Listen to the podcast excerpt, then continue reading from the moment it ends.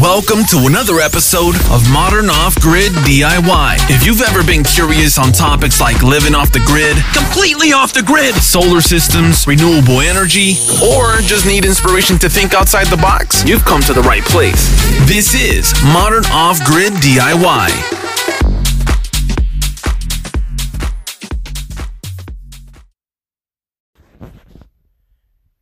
Hey everyone, uh, welcome back to another episode of Modern Off Grid DIY. In today's episode, guys, we're going to talk about uh, setting up a little off grid um, cabin, trailer, or even a small little shack. Um, I'm actually doing that right now for a family member. Um, so, what they have is basically what's called a site trailer. So, if you ever go to like one of those really big job sites where they're like developing land or building a bunch of houses, they usually have a couple of these site trailers and you can convert these site trailers into um, little cabins, little homes, tiny homes, that kind of stuff, right? Uh, and so in this case, that's what we did. Um, we completely um, gutted it all out and remodeled the inside. And um, we've actually owned it for a while now. Um, it already got gutted and redone a while back. It sat for about four years, um, but now recently we have a family member that's going going to be living in it um, so we kind of had to revamp things and kind of get it back up to par because it's been sitting for so long. So let me give you guys a walkthrough of, you know, the scenario here and what I'm actually doing to um, provide power to this off-grid little teeny home or trailer or cabin, house, whatever you want to call it.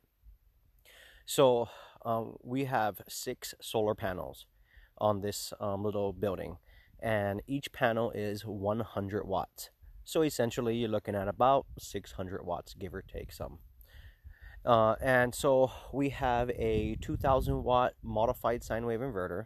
Now, I have um, information on my podcast going over the different types of inverters and also on my um, YouTube channel. So definitely check that out. If if possible, go with a pure sine wave. But if you're on a budget and you're just trying to make do and you just need some lights, hey, I understand, you know?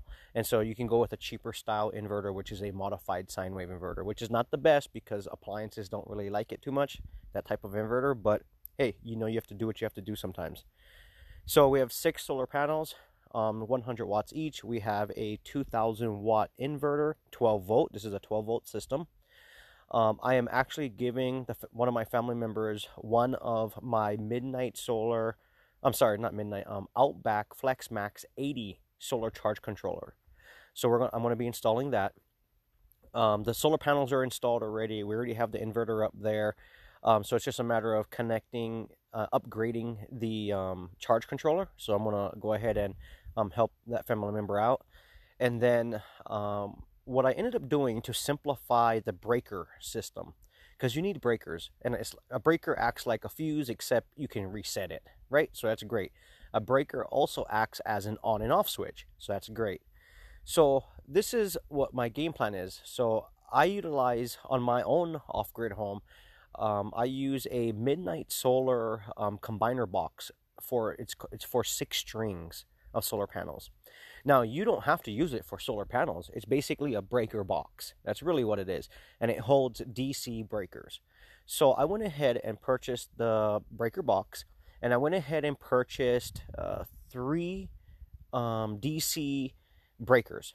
And so I'm going to utilize this breaker box for these breakers. And it's going to basically act as an on and off switch, but not only that, as a safety feature for all the components. So in this breaker box, we're going to have one breaker for their solar panels. So if I want to shut off the solar panels, I can hit the breaker off. If there was ever a problem on the line of the solar panels, it will trip the breaker and protect everything else. So that's a safety feature as well. The second breaker is going to be used for the solar charge controller. So that way you can actually, you know, power it down or power it on by turning it off and on with the breaker. And also it acts as a breaker, right? So that's really awesome. Uh, and then the third breaker is actually going to be used for the inverter. That way you can power down the inverter. Most inverters you have a button that you can power down, but sometimes if you're hooking up wires or you're going to change out an inverter, it's nice to be able to just turn off a breaker, disconnect your wires so you don't have to worry about any live power, and then you know sw- swap in a new or replacement inverter, and then go ahead and just hit the breaker back on. Um, so that's what um, I am setting up currently right now. So like I said, we already have the six solar panels installed already. Um, I'm going to be installing the solar charge controller. I am going to be installing that Midnight Solar um, combiner box, but we're going to be using it for, you know, multiple of things besides just solar panel breakers. And then batteries. So there is currently six golf cart batteries on there, but they're probably about five or six years old now. And they're not holding a charge very well because they've been sitting, you know. And the last person that was using those batteries actually abused them really bad. They didn't even they didn't really have a charge controller on there and so they were overcharged so the batteries are, are like really swollen and i tried to you know boost them up to see if they was to hold a charge but they're not um, so we're to go ahead and remove those six golf cart batteries and we're going to replace them with six brand new golf cart batteries now i also have podcasts and information on my youtube channel going over the different styles of batteries and the pros and cons. But when you're working on a budget and you know you just have to make ends meet hey you have to do what you have to do. And in this case for my family member that is the case. So we're going to be replacing those batteries with golf cart batteries because they're cheap. But they come with a lot of cons right? But hey you have to do what you have to do. Uh, so that's what's going to um, make up this little off-grid system, 12 volt system, 12 volt inverter. We're going to be wiring the golf cart batteries in series and in parallel, so that way it gives us a 12 volt battery bank and more amp hours total.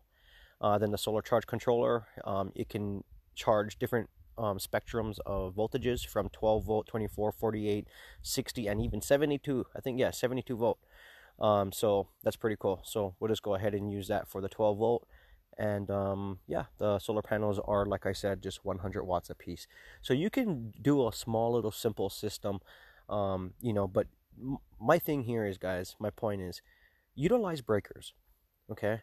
Instead of using disconnect switches and stuff like that use breakers because the breakers are a safety feature for one if there's ever a short or something going on or something overheating and it, and it overloads that wire or that breaker it'll go ahead and pop.